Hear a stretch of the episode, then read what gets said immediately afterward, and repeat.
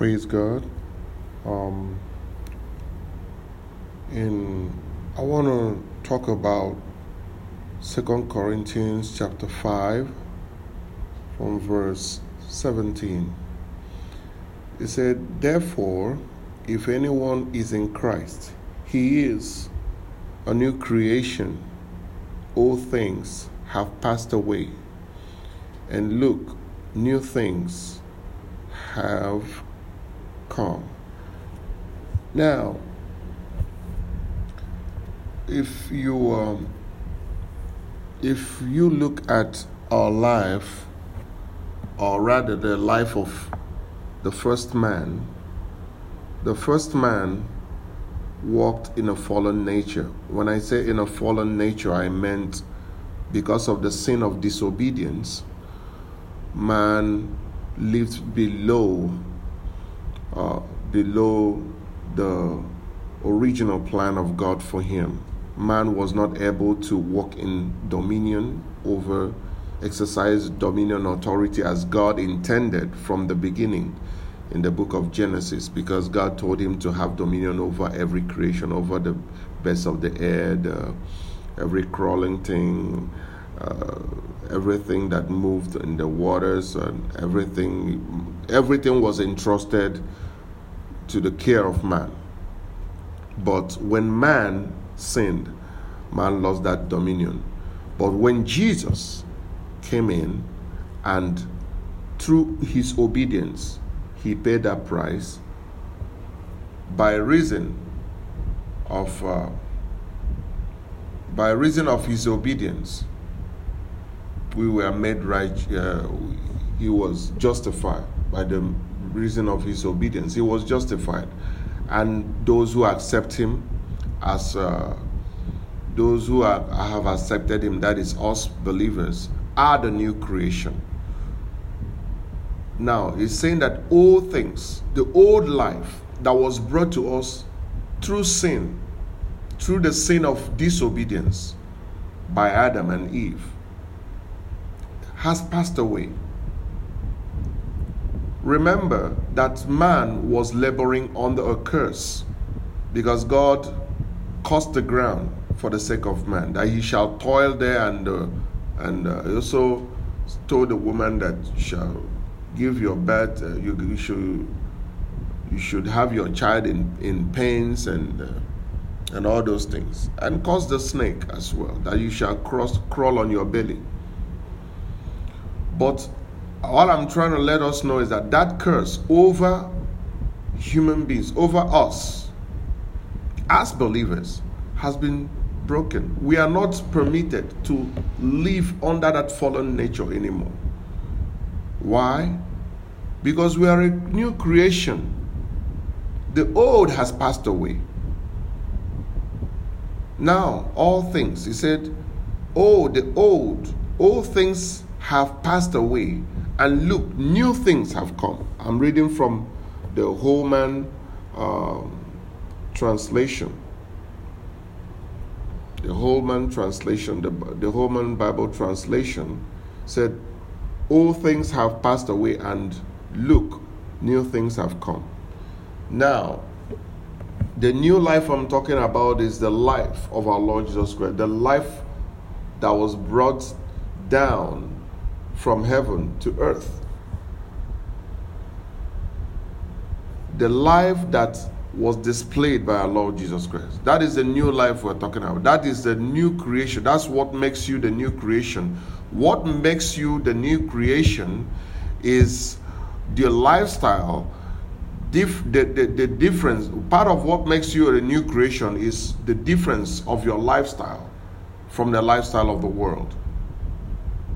Not only that, something happened to you, something happened to you spiritually because the Lord said that he that is joined with the Lord is one spirit. The spirit that is, that lives inside of you, and the Holy Spirit is united as one. You are joined together with the Lord. So that spirit is the new creation. I'm not talking about the physical, I'm not talking about the outward part of man. I'm talking about the inward part of man, that part that cannot be seen with the physical eyes. is a new creation. The Spirit of God now resides in your spirit. And now your body is the temple of the Holy Spirit. So you cannot talk and act the way you used to do before. You have to submit yourself to the obedience of, the, of, of God through His Word. Now, the, the, the fallen man, the old man, the old nature of man does not submit to the plans of God, does not submit to the will of God. It has its own uh, it has its own agenda. It has this is its own plans for its life. I kind of feel like what I said before and what I'm saying right now has a similarity. because I remember the, the first audio I posted, I was talking about uh, something like this. So, the old man and the new man is not the same. It's not the same. The old man walks in the things it can see, perceive, things it can feel, touch. But the new man walks by faith in God. That's the new creation. He walks by faith. He believes God by faith. He's obedient to God. He's submitted to God, to the will of God. He's submitted to the will of God. That is the difference between the old man and the new man. The old things that have passed away are those things I'm talking about. You cannot go back to them telling lies, cheating, deceiving people. If you are doing whatever you are doing in life, you have to be honest and straightforward.